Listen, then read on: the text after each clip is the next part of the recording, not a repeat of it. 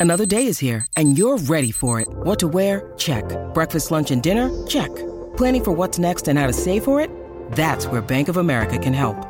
For your financial to-dos, Bank of America has experts ready to help get you closer to your goals. Get started at one of our local financial centers or 24-7 in our mobile banking app. Find a location near you at bankofamerica.com slash talk to us. What would you like the power to do? Mobile banking requires downloading the app and is only available for select devices. Message and data rates may apply. Bank of America and a member FDIC. When you need mealtime inspiration, it's worth shopping Kroger, where you'll find over 30,000 mouthwatering choices that excite your inner foodie. And no matter what tasty choice you make, you'll enjoy our everyday low prices, plus extra ways to save, like digital coupons worth over $600 each week. You can also save up to $1 off per gallon at the pump with fuel points. More savings and more inspiring flavors make shopping Kroger worth it every time. Kroger, fresh for everyone. Fuel restrictions apply. Your brain needs support, and new OLLY Brainy Chews are a delightful way to take care of your cognitive health. Made with scientifically backed ingredients like Thai ginger, L-theanine, and caffeine, Brainy Chews support healthy brain function and help you find your focus, stay chill, or get energized. Be kind to your mind and get these nootropic chews at olly.com. That's O L L Y.com. These statements have not been evaluated by the Food and Drug Administration. This product is not intended to diagnose, treat, cure, or prevent any disease. Welcome to the New Books Network. Hello, and welcome to an episode of the New Books in Literary Studies, a channel of the New Books Network. I'm your host, Britt Edelin, and today I am joined by Rachel Zolf. Hi, Rachel. Hi, Britt. It's great to have you here. Um, so, Rachel um, is an artist, a poet who's um, quoting directly from their website, whose interdisciplinary practice explores questions about history, knowledge, subjectivity, responsibility, and the limits of language, meaning, and the human. Um, and we're going to talk about all of that as we discuss their their new book out through Duke University Press. Um, it's called No One's Witness: A Monstrous Poetics. Um, it's a great book. I I loved it so much, and I'm so excited to talk about it with you today. Um, so, Rachel, as we as we begin this interview, I want to ask about um, the book's origins, um, but mainly, or not mainly, also your origins. How did you come to this position of thinking? What's your background, and then how did you get into writing this specific text? Sure. Yeah. Um, so I'm a poet, um, and I guess this book we're talking about, "No One, No One's Witness," it's it's just my it's like my seventh book and so it's it's it's kind of a, a culmination of my thinking as a writer and maker over the past 25 or so years.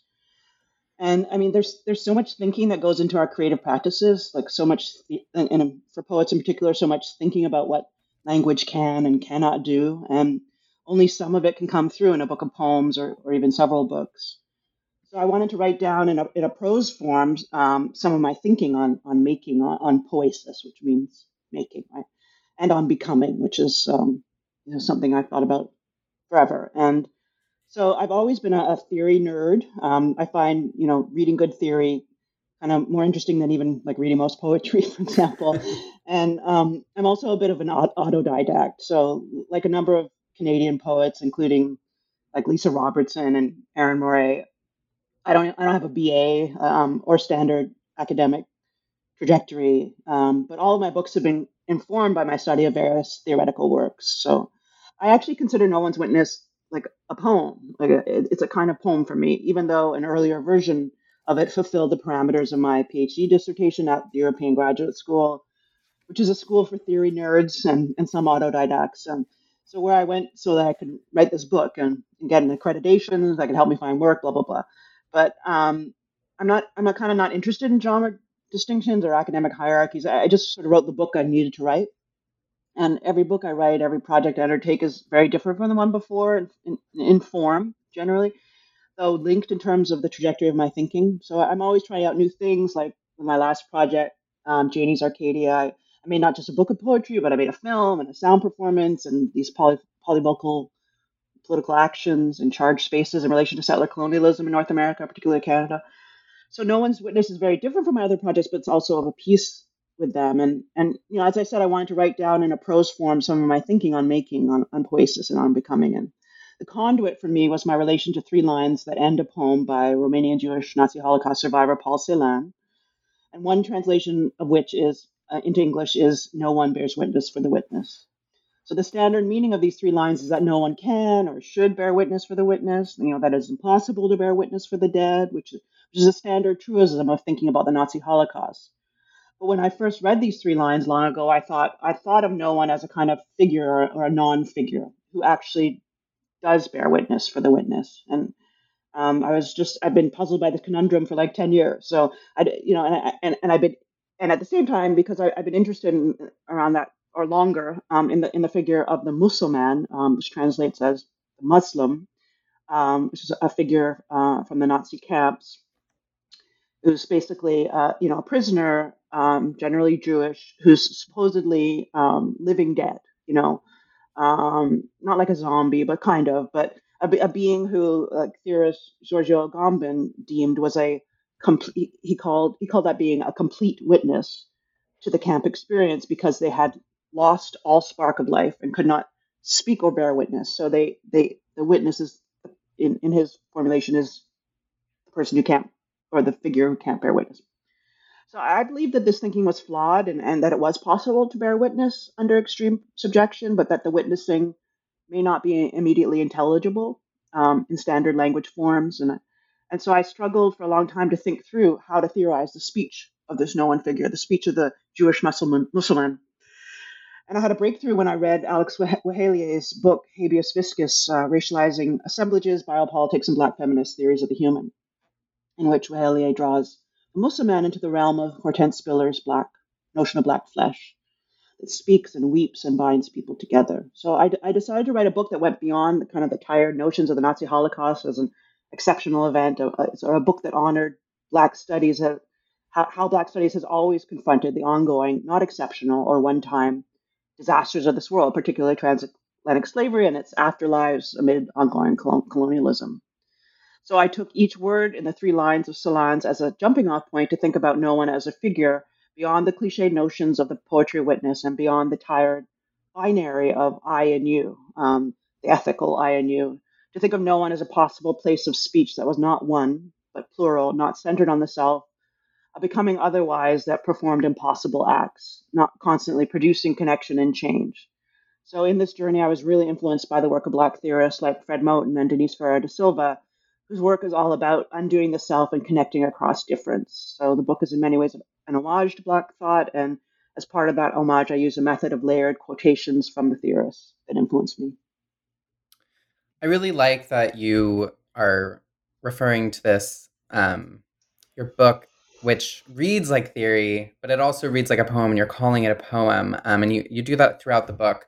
Um, it makes me think of when Wittgenstein says, you know, philosophy ought to be written as jokes. I think I I think philosophy ought to be written as poetry, and I think I'm a theory nerd, and the theory that I'm always drawn to is philosophy. I mean, not philosophy. It's like written like poetry. It's it's beautiful, um, and it does something in its beauty. And on the topic of, of poems, um, before we get into a more detailed discussion, I'd like to read the, the Celan poem from which you draw your title. Um, Can I just say something? That yeah. Wittgenstein actually said that philosophy should be written as poetry. He actually said that. It's in my book. Oh. as a poetic composition. So there you go. There you, oh my gosh. I'm, oh, a, I'm totally yeah. fusing two quotations of him. yeah, I'm, it's okay. Because he said you could write philosophy, an entire philosophy out of jokes. Okay. Yeah, yeah. You got so it. So would Freud say that too. Yeah, yeah. Okay. Well, go ahead. No, it's good. Wittgenstein already said it. I'm not a big Wittgenstein person, so it's fine. Whatever. Nor am I. Um, thank you for correcting that. Um, there are a lot of Wittgensteinians here at, at Duke, and I, I don't want to upset them. But we'll we'll read the poem. Um, edit that out. Edit it out. yeah, that can't. That I don't want that following me around anywhere. Um, we'll read the poem, um, and I'll read it. Um, I always think. I mean, when poetry is in translation, I, I do think there's some kind of responsibility to the original, but the German, um, especially with Paul Celan, what he's doing with the language, I, I always think you have you have to have some recourse to the original. Um, so I'll read the original German, and then we'll have you read it in translation. Um, I'm not sure who has the translation in the in the appendix of your book, whether it's Hamburger or Joris. I'm assuming it's Joris. Yeah. Joris. Okay, Yeah, a great translator. Um, Yeah. One of the one of the better ones, I would say. Yeah. Um, um, so here is um, in the German Aschenglory. Aschenglory hinter deinen erschüttert verknoteten Händen am Dreiweg. Pontisches einstmals. Hier ein Tropfen auf dem ertrunkenen Ruderblatt. Tief im versteinerten Schwör rauscht es auf.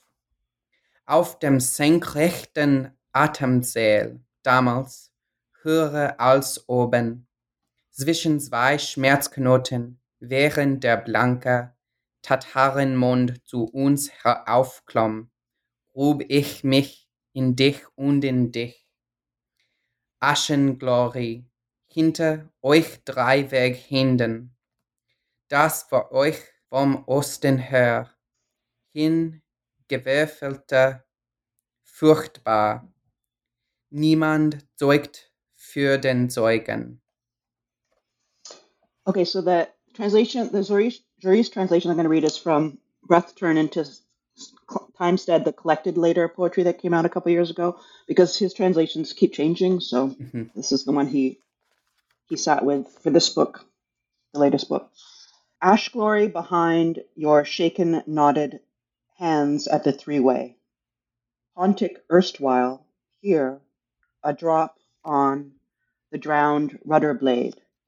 Deep in the petrified oath, it roars up. On the vertical breath rope in those days, higher than above, between two pain knots, while the glossy Tatar moon climbed up to us, I dug myself into you and into you. Ash glory behind you three way hands.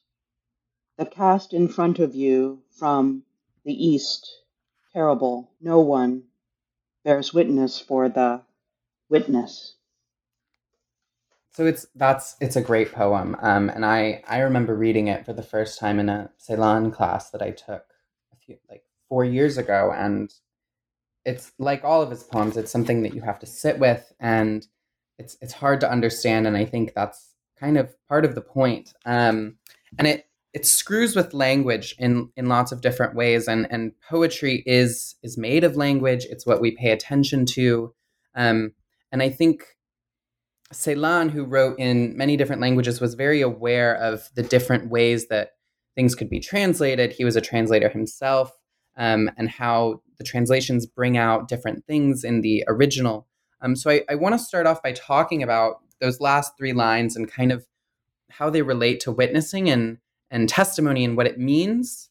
Um, because in the original German, um, we have these things that you're you're working with. So well, starting with the word niemand, um, it's a it's you t- you say it's an impossible to translate word um, because in English, it's it's it can be no one. Um, it's been rendered no space one. You translate it and say capital N, no capital O, one. Um, and there's a, an erosion of the self. And then in the other it's not the other most important word, but it, it's an important word. Zeugt, um, witness. You have um, you have the term zeugt or zeugen, which means to produce or to beget, um, and then to bear witness or to witness. There there are different ways to translate that. Um, and then we also have the word testimony that comes up, um, kind of in a related term where you're drawing out the idea of testimony as having a third as being related to testis, which is and, and the masculine or the male, as well as um, terstis and these, this turning and the torsion of the words. Um, so I'm wondering how can we draw out these topics just from a, a linguistic standpoint?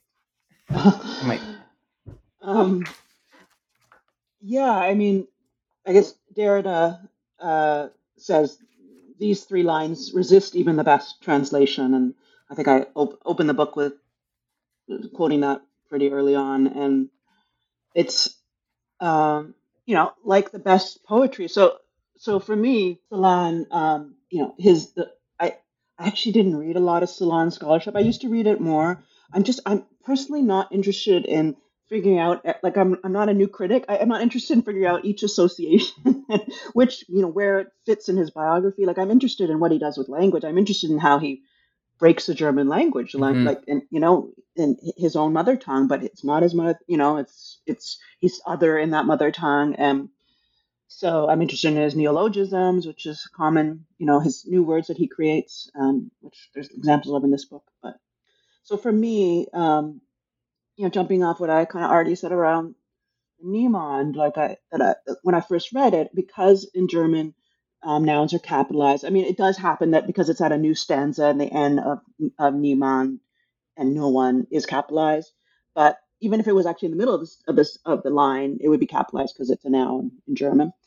And um, because I, I'm, and you know, I, I easily confess I'm, I don't know German hardly at all. I'm not, I'm not a German scholar. And it's kind of ironic that um, they, uh, the, the, the Library of Congress or whoever categorize this book as like German literature or something, and I'm like, I, I asked them to change it, and they wouldn't change it. It's like I, you know what I mean? Like as if this is like a literary, um, you know, oh, tome, yeah. tome on Celan. German literature. Yeah, 20th century history and criticism. That's yeah, that's yeah. where it's going to be in the stacks at you know at, the, at your local uh, your local academic library. Anyway, um, so for me, so it wasn't wasn't like um, normal for me to see like nouns capitalized, right? Because I'm not German. Okay, it's, it's not normal. Anyway, whatever. So when I saw Niemand and and then the translation no one, um, it just you know it, it conjured this figure and um, when a, a, German speaker friend of mine helped me translate the three lines, you know, we just we had a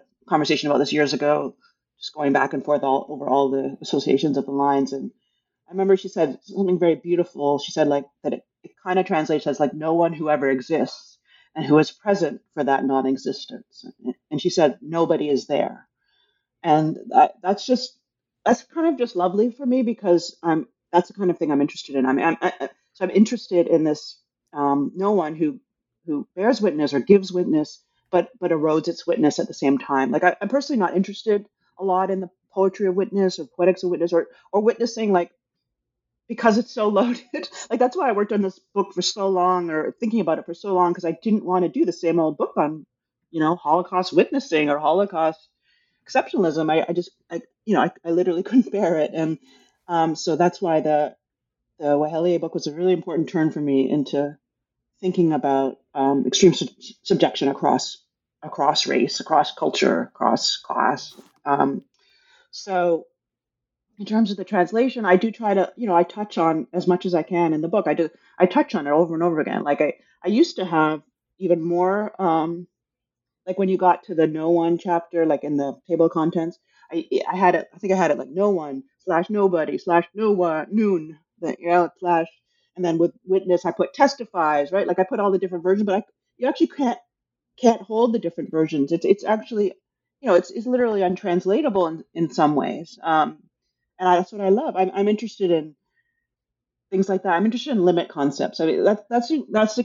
key inter- interest for me in witnessing. As like, I feel like it's like like my last uh, two book two books ago was about um, uh, Palestine, Israel. Like a, it, was a, it was a book about that. I wrote that and I published in 2010. And the, the, kind of, the sort of limit concept of that book was was was, was the neighbor. So the so the notion of the neighbor as a kind of limit concept, like like you you reach a a place where um, you can't, um, you know, hold all the different possibilities of it. That's where I got into the third. But anyway, here I feel like witnessing like like sovereignty or forgiveness or you know so i'm a very much a Derridean so it's like I'm, I'm interested in these terms that that you know i mean that that that you can just keep unraveling you can keep just deconstructing and they will never give you a final a final answer so i don't have a, a final answer and I, and, and I take a lot of um, uh, you know, what's the word? I, I, do a lot of iterations here, right? Because, like, for example, Zoicht, which I'll do with a Yiddish accent, Zoicht, Zoicht, anyway, um, you know, is I, you know, in the bear chapter, I, I, it's interesting that it's translated as bear witness in some translations, right? Because then it's bearing, and so then I, I took the kind of bearing, like the, the, which is different than fathering, begetting, right, in the German, mm-hmm. and and I, you know, again, this book isn't really about Celan, like it is, of course, because I'm very influenced by Celan, but but no, I, am taking the Zeugt into bearing because that's where the translation. I, like I had to start from the translation because I'm an English speaker, you know, English I mean, I know French, but I, I don't know German. So, um, so that, uh, so yeah, you see, like, I, I like that. I mean, you know, I bet, I don't know, maybe Celan would hate it if I, if I uh, went into bearing and, and the, and the, you know, I think he would love it. Yeah. Yeah.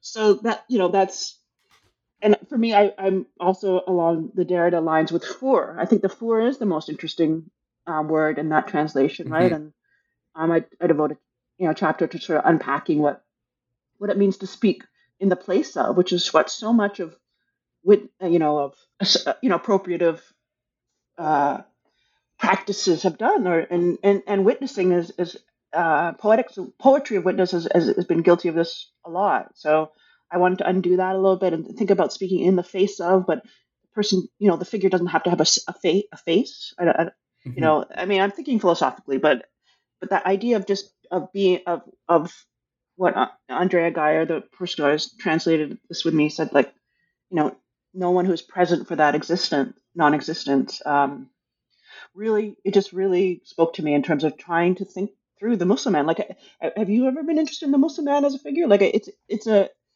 it's like there's not much written, or there's more written about it now, but there wasn't when I started. And yeah, um, yeah, yeah. I've I've read a lot about the Musulman figure, um, and I mean, I I'm I'll confess I'm a Derridean as well. Um, and the there's the way he kind of deconstructs or like almost destroys Agamben's theory, like within one sentence, and I, I can't remember what book it's in, but it's in his critique of homo sacer. And I think there's something so interesting that you can you can do with um, I think the figure of the Musulman as it is brought out in you know, in Levi or in Agamben in the sense, and, and you do it in your book of, you know, why the Musulman? Why there's no, there's no regard for how that term is being deployed. Um, in the sense, I mean, surely they they didn't have the same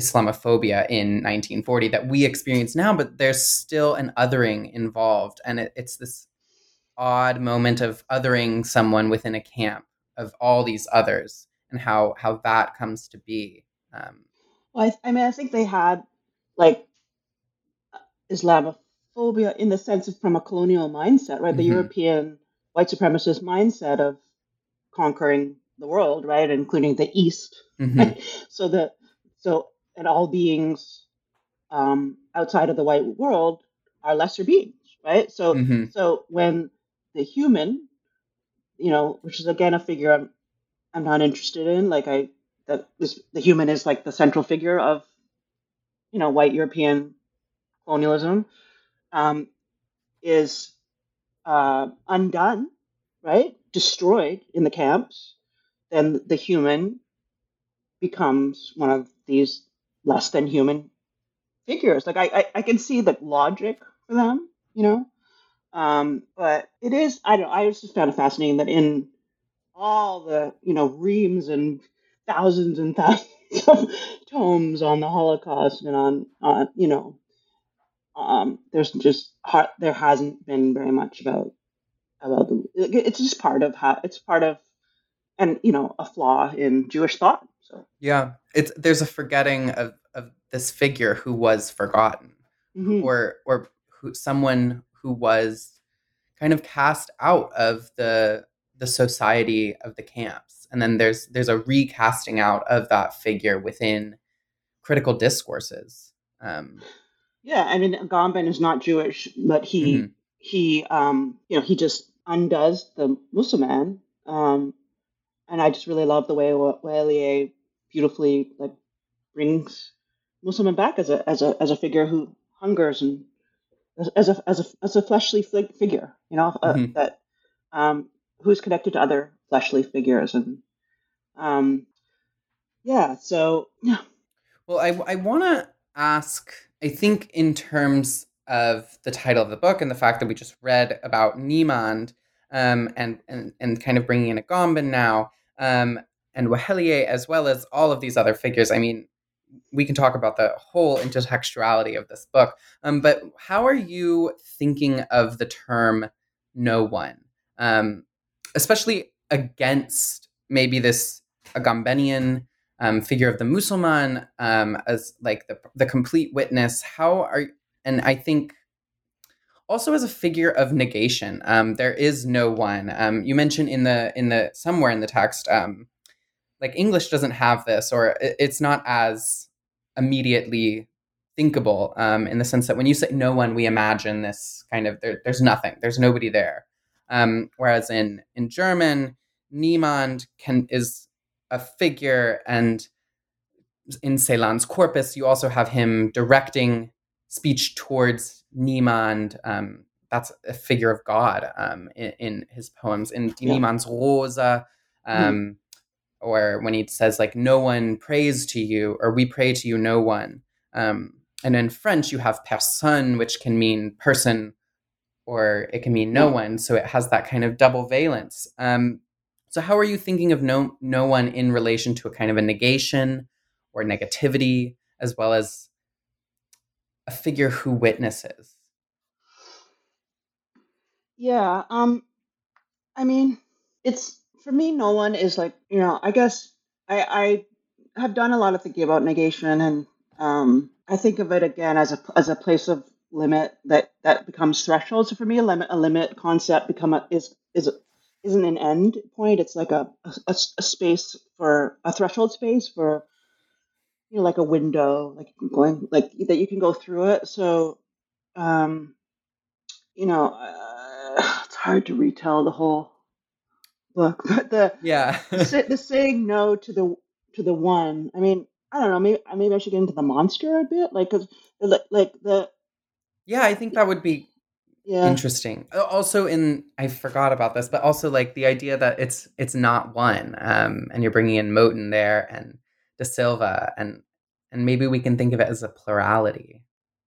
Yeah, I mean that's, I guess that's that's sort of the point of the book is to say no to the one, to say no mm-hmm. to the self, to say no to man, capital M man, and and the human. Um, it's a kind of project about abolition of you know it's just in a larger larger sense um, as you know thought through Black studies and Black study in the in the Moten and Harney um, way that um, they theorize a kind of undercommon space. So for me, the the you know if you so it's like a it's a monstrous poetics, right? So no one's witnessed a monstrous poetics, and it used to be um, the book used to be called a language no one speaks, the dangerous perhaps a monstrous witness, and they thought it was too long, so I changed it. um, but I'm I guess I'm i'm just always I've been interested in the notion of the dangerous perhaps or the perhaps uh, the peut-être. So peut-être in French, peut-être could be maybe by chance, you know and um, that there's that there's so it's I guess I'm I'm just really influenced by a kind of secular Jewish messianic thought, which is um, that you know I mean I don't believe like the Messiah may come, the Messiah might not come, but you better be ready. Um, but you you know you what you do now um, uh, to prepare or to be like to just to to to relate is is, important um, and so um, for me the the monster is this is this and the no one is the monster right is um, is this you know this figure that's you know i guess if you think of monstrosity it's like you know hetero- heterogeneous uh, a figure composed of heterogeneous parts right like frankenstein or whatever you know um, and an assemblage, right? And it's, it's not it's not an individuated one. It's it's it's an entangled social non-figure, like just by nature, right? Like the head could come from somewhere else, the one arm could come from another being, you know, um, and um, so this this idea of this perhaps this dangerous perhaps this this way of thinking about new ways of of becoming um, um, and you know, if you think of the different roots of the monster, like the monstrum, the this kind of atrocity, but also this marvel, this this impossibility, um, this kind of you know uh, perverted. Like I'm interested in perverted things. you know, um, I'm I'm a pervert. You know, um, and uh, but monster also includes like the warning and, and, and, and you know monaria, and it also you know has a, a link to monst- to, which is really important for my book like, to show, you know, to, to reveal something, to point, to show, um, rather than to tell. Like if you want to think about in terms of standard creative writing class, show not tell, but um, and men, the uh, you know Indo-European to think with. So th- this figure is like is, is all of these things for me, and and I you know I even go into demonstrate the demon who monstrates and um, and so you know there's there's different people who have written about different things, you know, related to this that are that are that I that I gather together in my assemblage, and of course, like you know, my gathering together is my making, right? It's not. Um, that's how I'm showing, you know, like Benjamin a bit, how he, how mm-hmm. like the Arcades project is like you know rag picking, collecting. You know, I, I just need to show, you know, I bring together like a montage.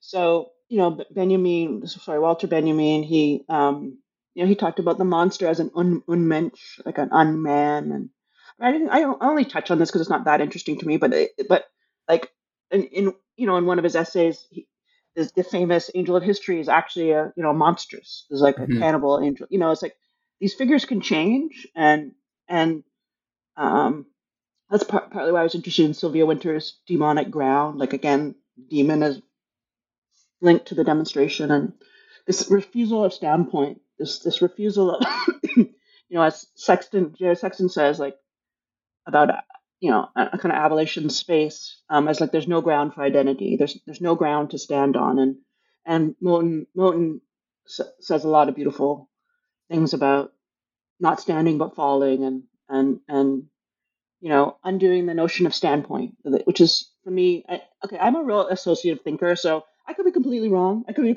totally misinterpreting some of the stuff I'm reading, but I don't care. I, am a reader and I'm making associative leaps. So for me, um, it's like, you know, the sexton is like, no, you know, uh, no claim, you know, he talks about selfless, landless existence. He's like, no argument. Um, and I'm really interested in that. Like, it's undo, it does undoes so much of what we're taught in academic circles and, you know, this whole idea of, the, of that you have one a singular argument and you can and you're going to prove it. Um, so I say no to that, and there's there's all sorts of no's. You know, I I spent a whole chapter just on no, even though no isn't a word in the it's neither in the Celan or in the translation, right? It is in that I just I interpret it as a word because no one in English is often spelled with a space between it. You know mm-hmm. what I mm-hmm. mean? I have a whole chapter to the space between no and one. Yeah. you know, that's there's no space in Niemand, you know? So it's just that's just kind of I don't know if I answered your question, but it's a no. I think it yeah it gets around.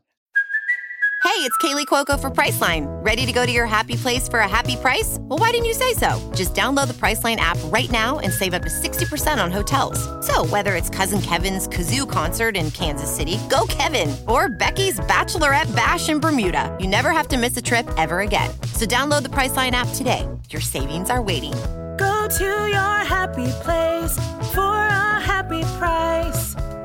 Go to your happy price, Priceline. Um, and I, I, think that one of the something that was so important. You you quote um, Derrida. I I wish I remembered what it's like from one of those readings. That's I think not one of his most famous ones. Um, or I don't know. He just has so many. But he he talks about you how you cannot say here this is our monster you can't announce them without turning them into pets and i think right. um, something that that gets towards which i, I want to drift towards in our conversation is kind of the in innameability or unnameability or or you unspeakability of the monster and i think as you've said and what's so apparent in your book is kind of where language is at a limit in terms of witnessing and and where where you kind of have to screw it up in order to make it do anything at all. Um, I mean, like Elfriede Jelinek, um, who's a who's a, a, German writer or an Austrian writer writing in the German language, she she talks about how in order to like in order to make language tell the truth, you have to torture it. And I think that's something that that Celan is doing to the German language. Um, it has to pass through what he says in the Meridian speech. It has to pass through the thousand darknesses of of death bringing, or a thousand darknesses of death bringing night. Um, and and there's something else going on with that you engage with in, in the Black studies and the Black theory scholarship that you're writing about, especially with um, like um, Saidiya Hartman and the scream of um, Frederick Douglass's aunt. Um, I think I, I want to just ask you about what you think, how you're thinking about these limits and like what's the beyond the language and how that kind of testifies in a way that can't, or testifies or witnesses or whatever word we want to use. What's the bearing witness in that? Yeah, that's a really complex question. It, it's it's about like you know going beyond um i was going to say the ocular in some ways but it's it, you know it because so much of witnessing is often about what you see right what you Mhm. what you experience yeah but um you know fred moten has been really important for me in thinking about listening as a as a practice um and his writing on um you know like abbey lincoln's scream and in you know in a in a particular particular piece as um as a form of knowledge. I don't know. I don't. I don't know what the right word. I'm not going to say. I don't want to say a particular word because it's not like not. You know, because I want to undo knowledge too. But like, a, a- you know, kind of. Um, it, it's actually imp- this is almost impossible for me to talk about because it is something that I go back to over and over again in the book, and I don't have an answer for, and I don't have a claim for, other than I I am against what Agamben says that the Muslim men, because they are um, on the verge of death, um, cannot speak. You know, I just, and in fact, he undoes it himself uh, at the end of the book of Remnants of Auschwitz, where the, the Muslim men do speak, and they say, you know, I was a Muselmann. There's a, there's a few instances of that, and well, he talks about this a bit too. Um, so he kind of undoes himself. I don't. I, anyway, I, I I'm not interested in like going. Yeah, I mean, I think that, that's but- that's a good point in the sense Yeah. that I think that it, it comes with a very strict notion of what speaking is. Um, Yeah, and so I guess yeah, that's that's part of the reason why I went into sort of some things around performativity and non-performance, which again was I'm influenced, you know, whatever by like Butler and Austin or whatever, but then also by by Fred, how he he he you know wrote a um, just a very important essay about blackness blackness as non-performance and but that so so, you know, I do theorize in the book about that no one bears, by saying no one bears witness for the witness, there is a performative aspect, right? That no one, like, and I, at one point I compare it to like Glenn Ligon's study for studies for Frankenstein paintings where, where, you know, he's got a line from Frankenstein, you know, I, I, um, I can't remember the exact words, but I, you know, that I, I, basically that the figure wanted to speak, but, but could, but couldn't, you know, um, Mhm. but by saying that I want to speak but can't, you're speaking, right? You know what I mean? So that that's that's the kind of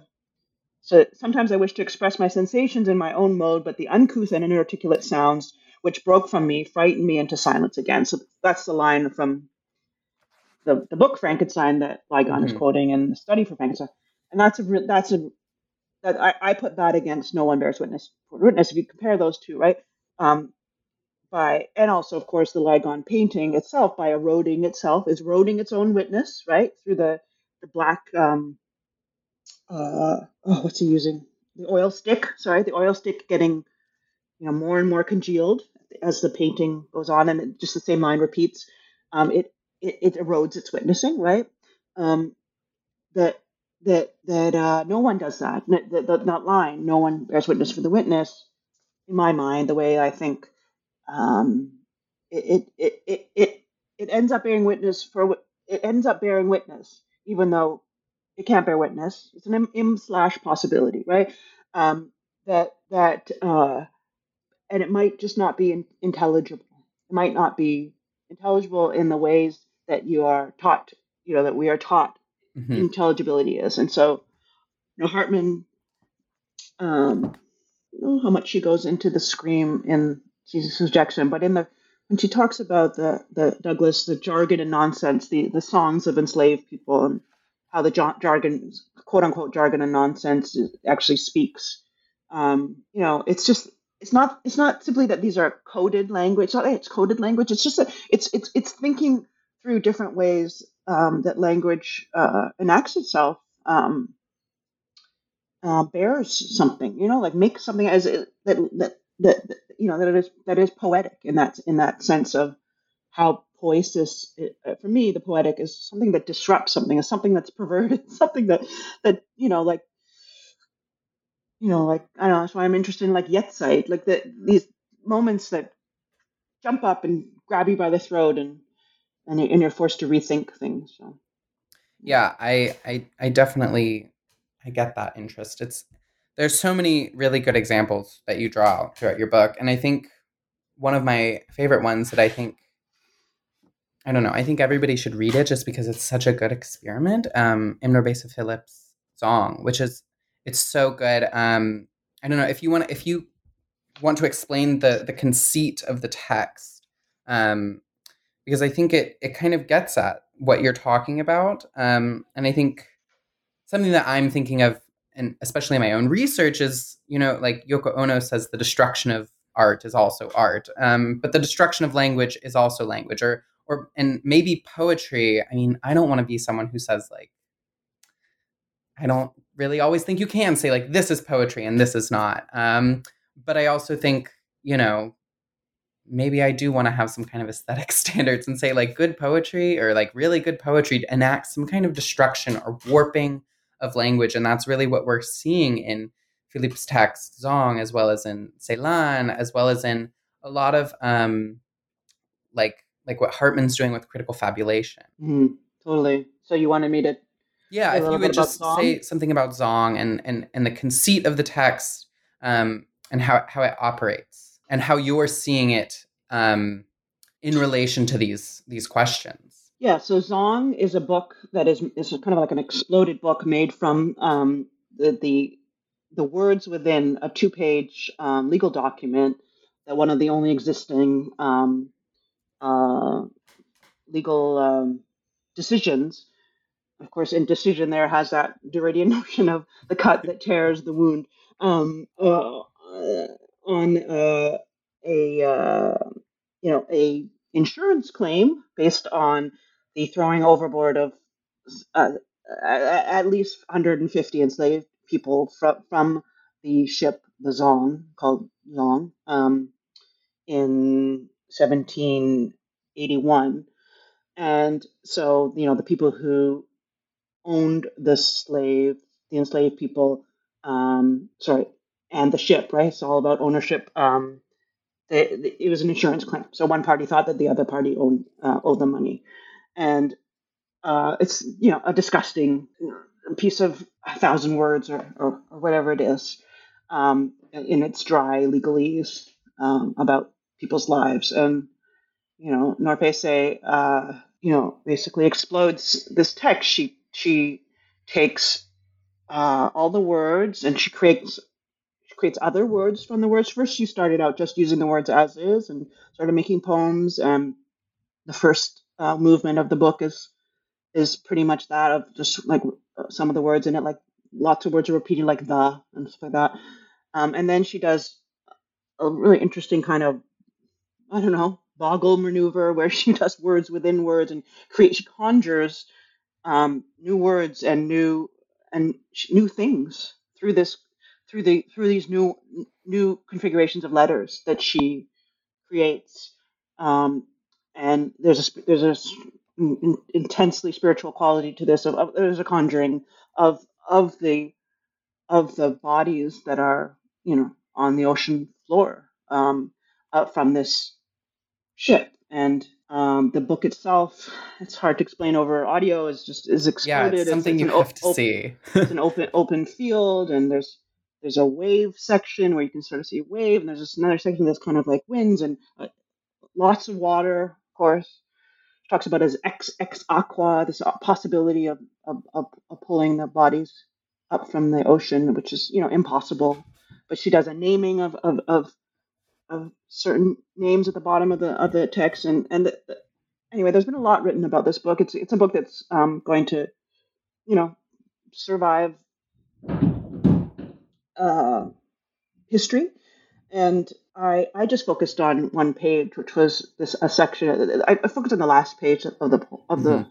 book, um, which was a printing error. She she deems it a printing error where um, uh, several pages got layered on each other, and I, I that's why I, I was interesting and interested in, in that as in relation to trans translation. So um, again, my associative mind, so from and and my like interest in etymology or whatever, but tra- you know, translate means to carry across, to bear across, and so you know, this works for my bears chap- chapter, Yeah. and um, it's about the impossibility of of translation and and and reading and what, what's possible, and it's something that I that I've um, always been interested in. Like in my last book, uh, Janey's Arcadia, uh, there there I made I, I make work.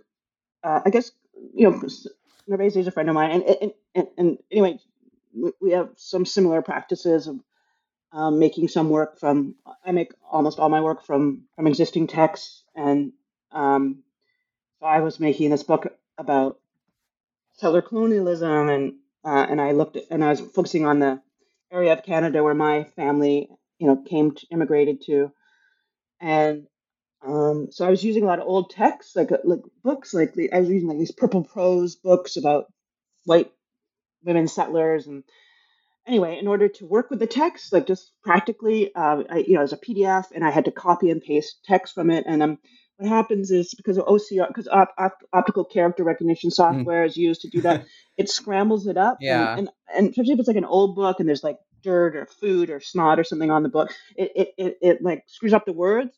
So when you when I would copy and paste it, I'd get all this like junk language and or seemingly junk language or this these like it kind of looked like you know how you would write a swear word, you know, with like different um diacritical marks and different um Yeah. you know you know punctuate yeah.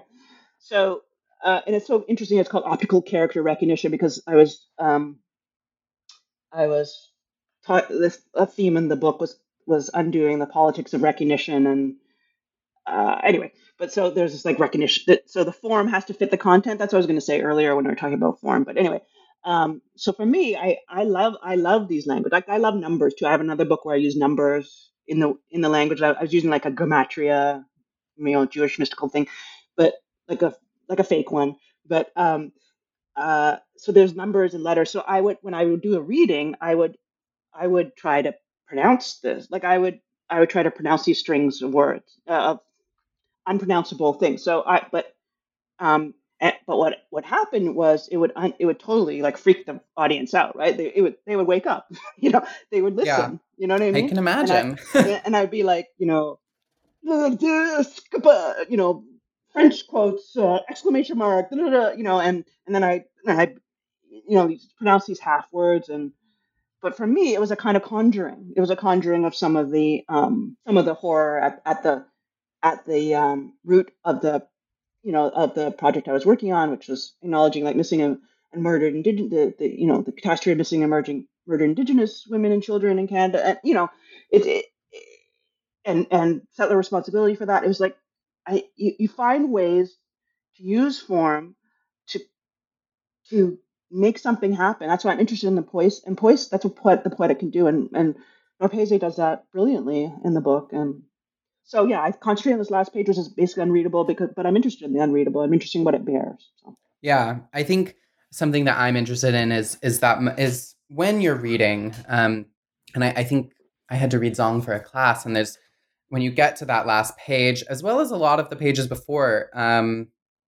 you don't really realize like how much of poetic reading, especially, is like choices that you make and decisions. Um, and when you get to that last page and you're struck with these words, you, you still have to read them. So you have to make all these like grammatical and lexicographical decisions in that moment. And I mean, decision, such a Derridean term, but you have to say, like, I'm this is what I'm choosing to read.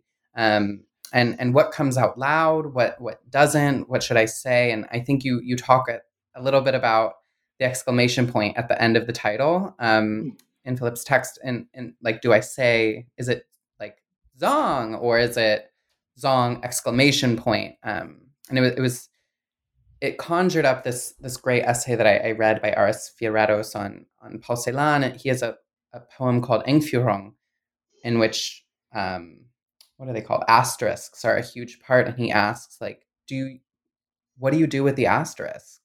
How what what am I supposed to do? Do I pause longer? Do I say asterisk out loud? And I, I think what it, it really does is say that there's there's something in the in the poetry that that takes you over as a reader and forces you to come to a decision and to look at the text. Um, and I think that's a big part of of testimony and, and witness. Um, of, and, tra- and translation too, right? Yeah. Like the choice so like in the in Zong, you have to also make a choice whether or not you read left to right or up and down or diagonal, and you and you have to decide to like let that go. And so you're let going linearity, you're let going of history, like the yeah. you know the, the notions of history. I, I do I believe in this stuff. I believe that if you if you can read that page and and, and you know I I always teach Zong and and we do collective readings of it and and and you know if you can um if you can if the if if you can embody that, if you can embody that undoing of um, linearity, something something can shift. I mean, yeah. I, I, I I'm not saying you know, I'm not saying it, it creates revolution. I'm saying that there, that that that is the one that is one thing that that artwork can do is is to is to shift shift the molecules in your brain a bit so that it, that that it might if it shifts your perspective it can shift other things too it can shift the way you relate yeah I mean, I don't know if this is. I don't. I, you're here with me, so I can ask you. Uh, but there's uh, not to put too much into the authorial intentional fallacy, but the, the idea of of not one, like just the act of reading. I mean, there's a whole lineage of of thought that's you know. And sometimes I'm a, I mean, I'm a grad student who did Zoom classes for a whole year. So it was, it was very much like reading is a solitary thing. You sit by yourself and you read a book. But in another sense, you when especially when you read poetry in kind of this um this genre if I, I don't want to encapsulate it all within a genre but there's something going on here it you aren't one there's a there's a text that kind of set that has its own authority that has its own um I, I guess i would say like resonance or power that says like i'm giving you myself and then you have to meet me somewhere and where you meet me is a decision on your own um, so there's a there's a not oneness or a no oneness to just the act of reading poetry in general. Yeah, and the, and even like you can think of simple ways people have thought about this of like you know that the that the reader becomes a producer of meaning rather than a consumer so it uh, kind of undo, undoes capitalist notions of you know that you're this book is serving you, you yeah and you're and you're you're consuming it so that could be very difficult for for readers. They want they don't they don't want to have to produce meaning, right? Mo- a lot of pe- most people don't want to. Um, they want the poem, and so much of poetry is about producing very linear meanings, like with you know like like a, like the bulk of poetry is. So there there are lots of other poetries that um, that do this, and and that's why I'm also interested in like poetics work. So I call, you know, I call the book a poem, but it's it's a book of poetics, and poetics itself is something that undoes categories, right? It undoes what is poetics. You know, it's not Aristotle. It's it's something else. It's it's a, yeah. it's like something that brings philosophy and poetry together, and and you know, fucks with it all, and and people have, you know, people really react. People can really react to. They get angry when they don't understand something, and I, you know, I just keep thinking like you think of like um Glissant, Edouard Glissant, like you know, on the right to opacity, and, and he talks about that as like knowledge or, or comprehension, right? In French, right? In French, comprendre is is to take, you know, to take yeah. for yourself, which is all part of this, you know, this capitalist, white supremacist, Euro, Eurocentric notion of what you know how we're supposed to make it in the world right how we're supposed to make it and what our journey is supposed to be and where we're supposed to end up and you know and how successful we're you know all these ideas. I wonder, you know, so many people like like Harney and Moten, and you know, lots of people, Ferreira da Silva and the plenum, and like her notion of the plenum, and so like you know, it's it's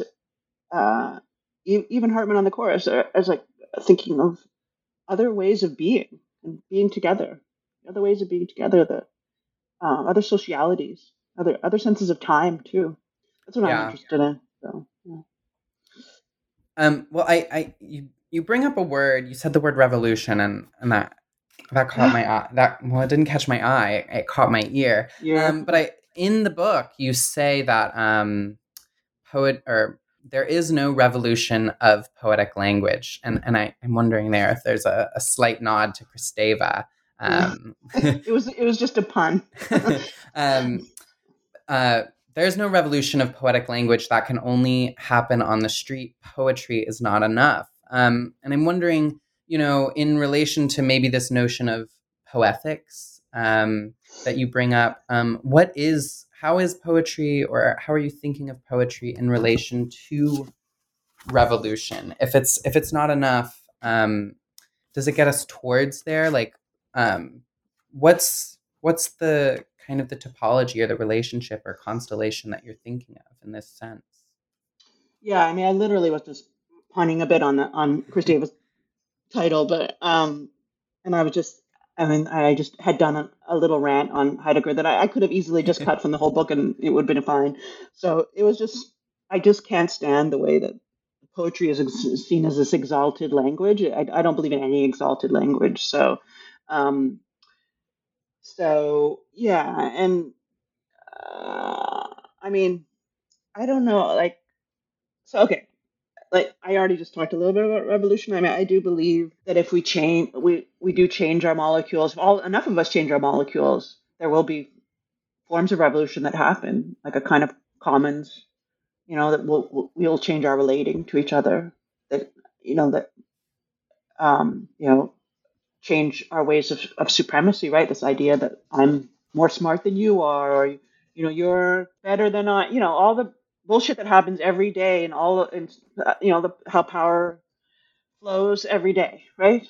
Um, now, um, and I also believe that these other worlds are, are already exist. So it's not like there's it's it's just you know like we're at the end of the world now, but we're end we're at the end of this particular end of the world, and um, and you know, it's kind of like I I I totally agree with you. Like I'm, ever since the beginning, I started writing. I've always believed in creative destruction. That, that's sort of that's just I've always written about. That's just like yeah.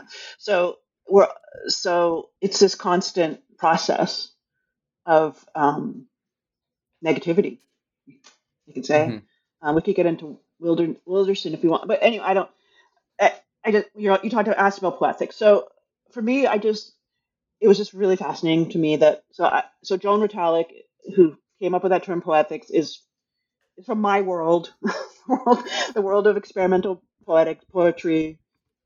Uh, just you know, she's a, a lovely, brilliant, you know, four person like elder in in my world, and um, her notion of poetics has been very influential for lots of people. Um, for me, and and I was just really fascinated that that Denise Ferreira da Silva um, uh, took the term and and um, is, is is is taking her own spin on it, and so they're both influenced by um, chaos theory and quantum physics and uh, trying to think of a, like a complex realism. And um, so for me, though, I don't. I don't know if you noticed. I don't get into it too much in the book because I'm so against ethics as a term and against Levinasian ethics. So it's like I have a, like a aversion to the term itself, ethics. So you know what I'm saying. So it's not like um, I, am just making these associative links. I, I, I think it's great, like how um, I love I love what what both Retallack and da Silva are doing. Um, and I guess you know I'm sort of sliding away from what you're asking about witnessing because if you notice, like I don't have a particular like thing about witnessing. Like I don't, I don't have like like as I said at the very beginning of the book, it's like I'm not that interested.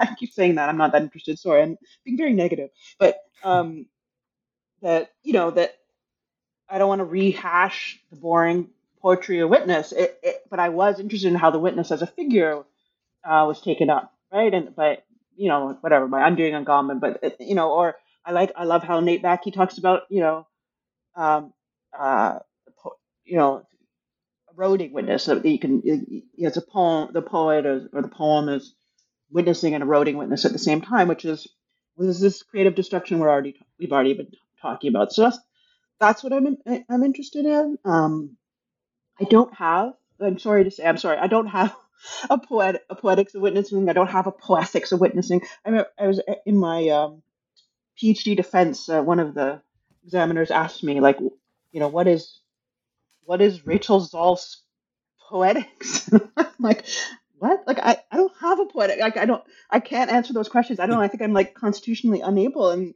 it made me sound like a weirdo. But I don't know. What like I I'm bringing together certain artists and writers in this book, and um and they speak to what I'm, you know, the different ideas that I'm bringing to the floor. But I wouldn't say that like these writers, and particularly because I write against some of them. Like it, you know, these aren't my poetics, and I wouldn't have. I if you ask me what my poetics is in terms as a poet, I don't.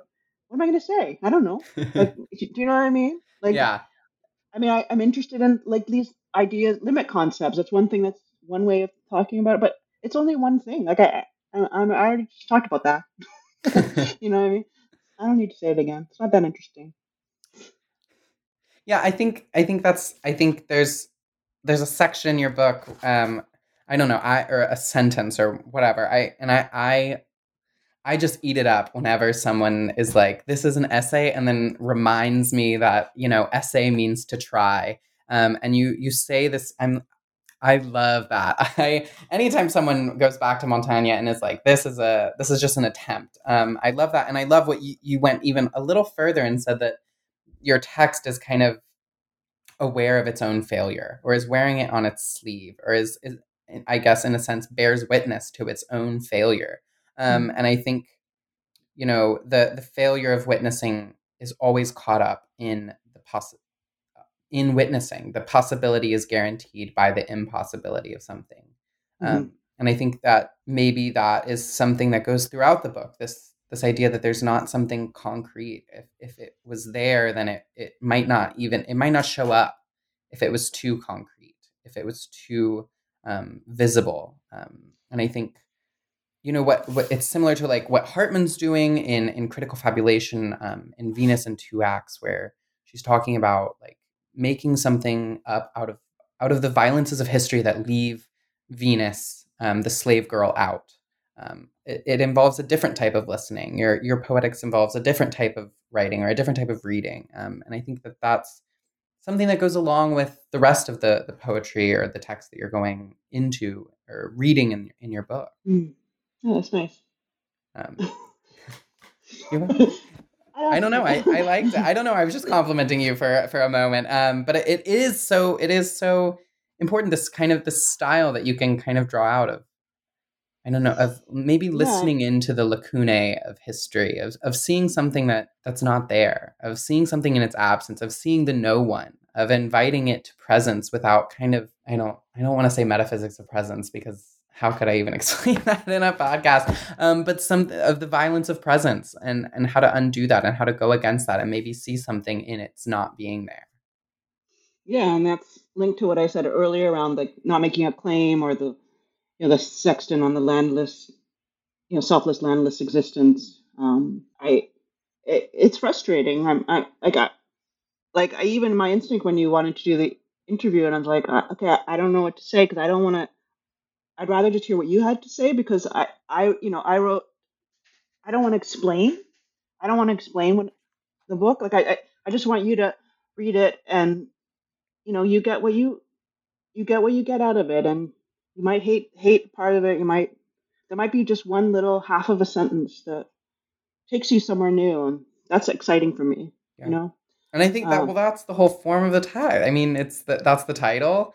Um, and I will say, uh, I mean, maybe I I'll explain the text to everyone uh, to the listeners, but it's um, I felt so like um, seen almost to use that kind of language of how many quotation marks are just in this text. It's it's great. The whole idea it's it's an assemblage.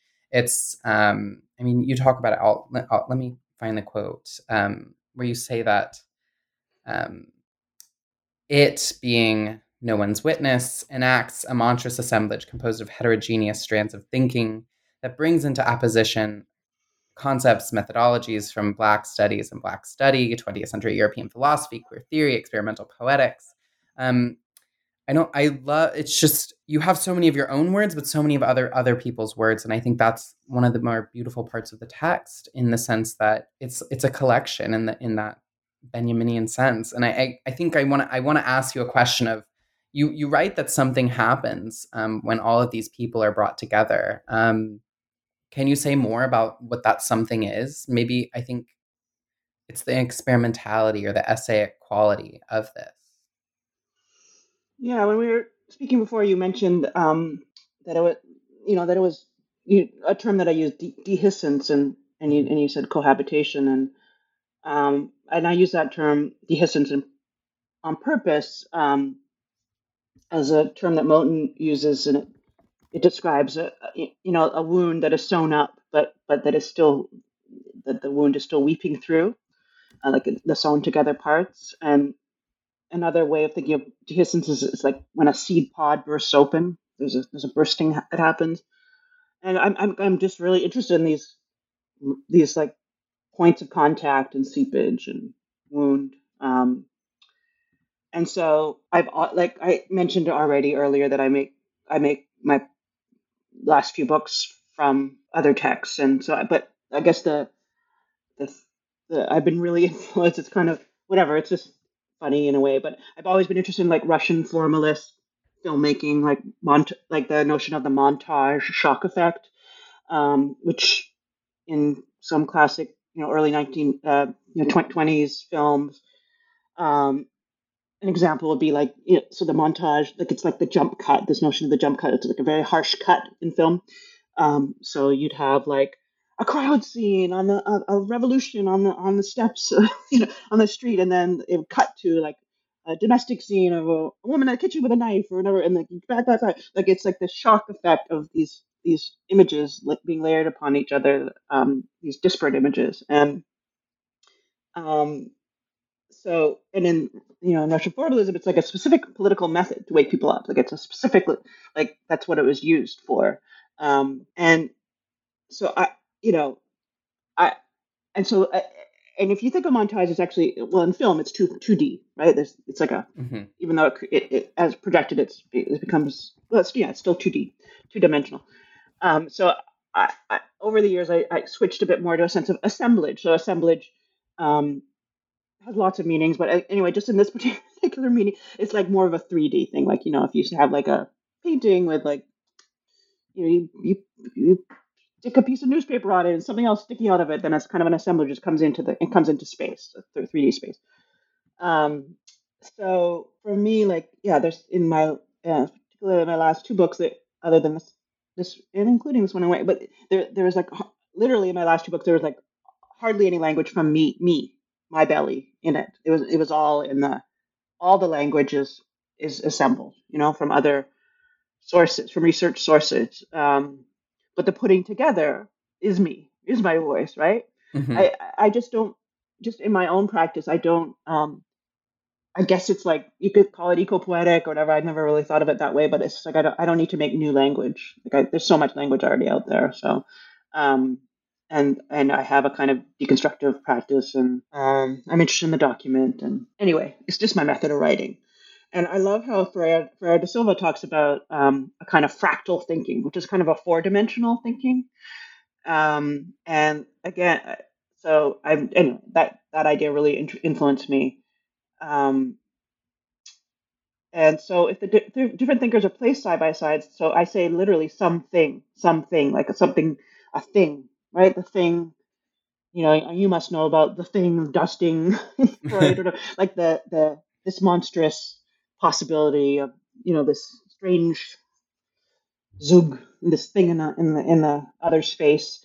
Um, uh, you know something new a, a new something new can happen um, you know again the molecules your brain can change some like this new monstrous thing can emerge it can show itself right um, you know it's like on the simplest level it'd be like oh i never thought of how what that person says relates to what that person said. You know what i mean? Like like even if they use like one word that's similar you know? Yeah. um, a- and I, again I, along what we're talking about about cohabitation it, it gives the reader more agency to create connections too you know? Like if i and i you know i've gotten flack about this because I, I I, like that. Ah, Like often, often I'll like I'll you know I'll I'll layer the quotes right, and and I got flack that I'm not like making any connection between them. It's like like a, uh, that it was like an undergrad essay. You know, like you know, I, you know, you know, whatever. That's just a bit insulting. Like I, I'm doing this deliberately. I'm literally like leaving you to to work with those themes and how bloody they are. You know.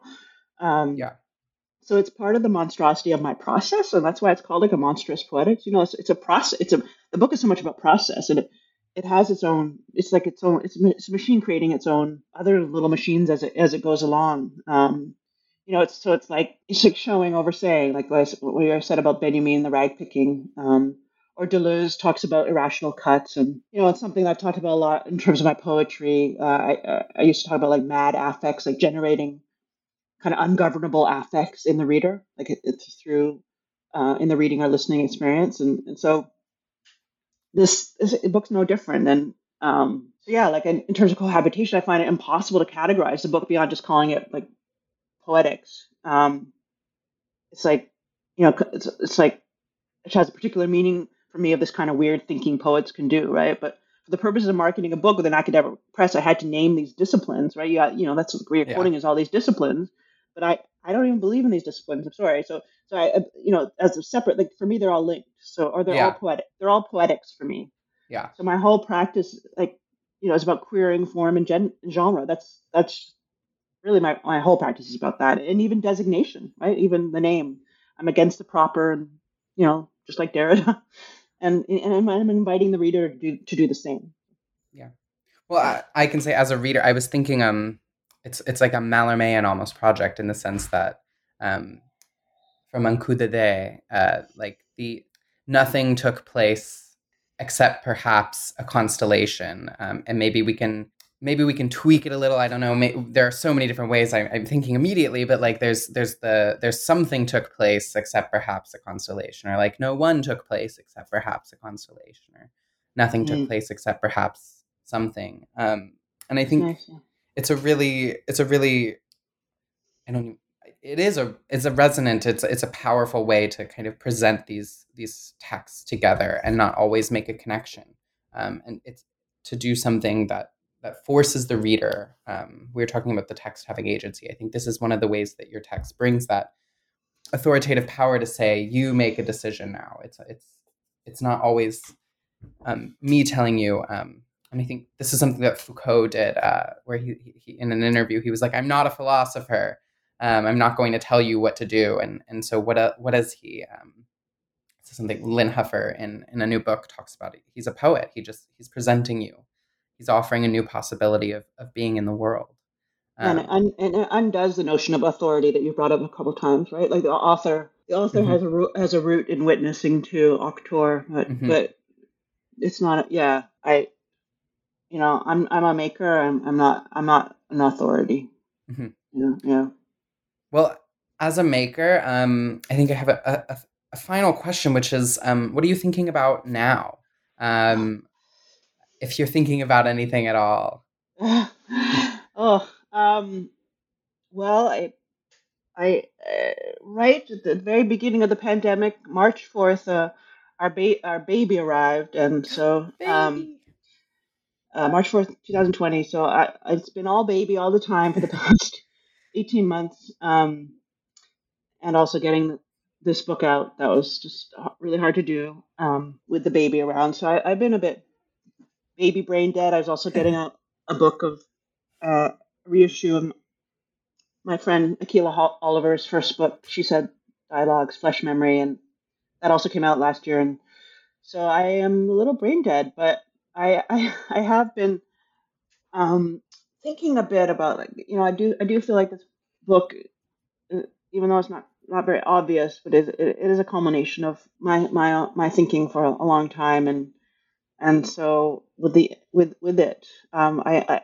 I uh, after it, I've, I've I've gone back to some of my, you know, really my influential first first people I read, like um, so I'm I'm you know uh, you know I'm secular and all that, but I'm just really influenced by Jewish thought. I'm just it's just like in what whatever that means. It's kind of like what what does Black thought mean, right?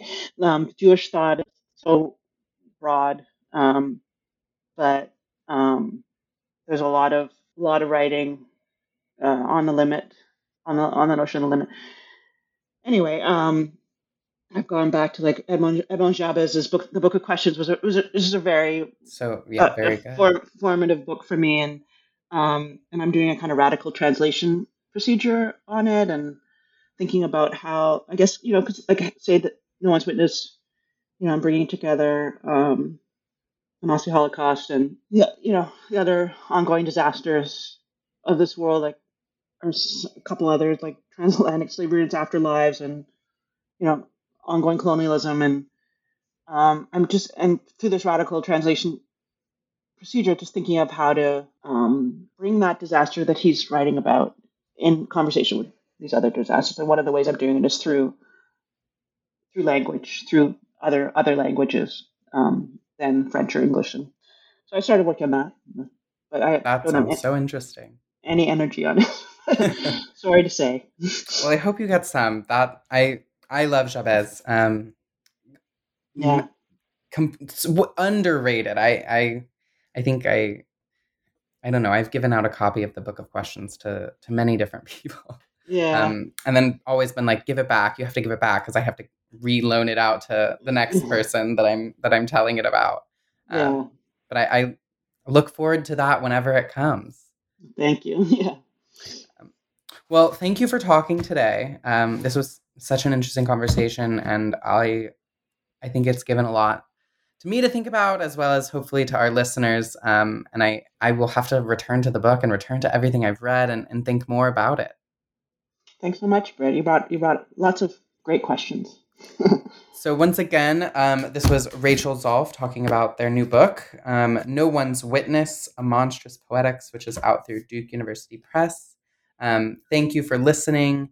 I'm Britt Edelin, your host for the New Books Network, um, the channel in literary studies. Until next time.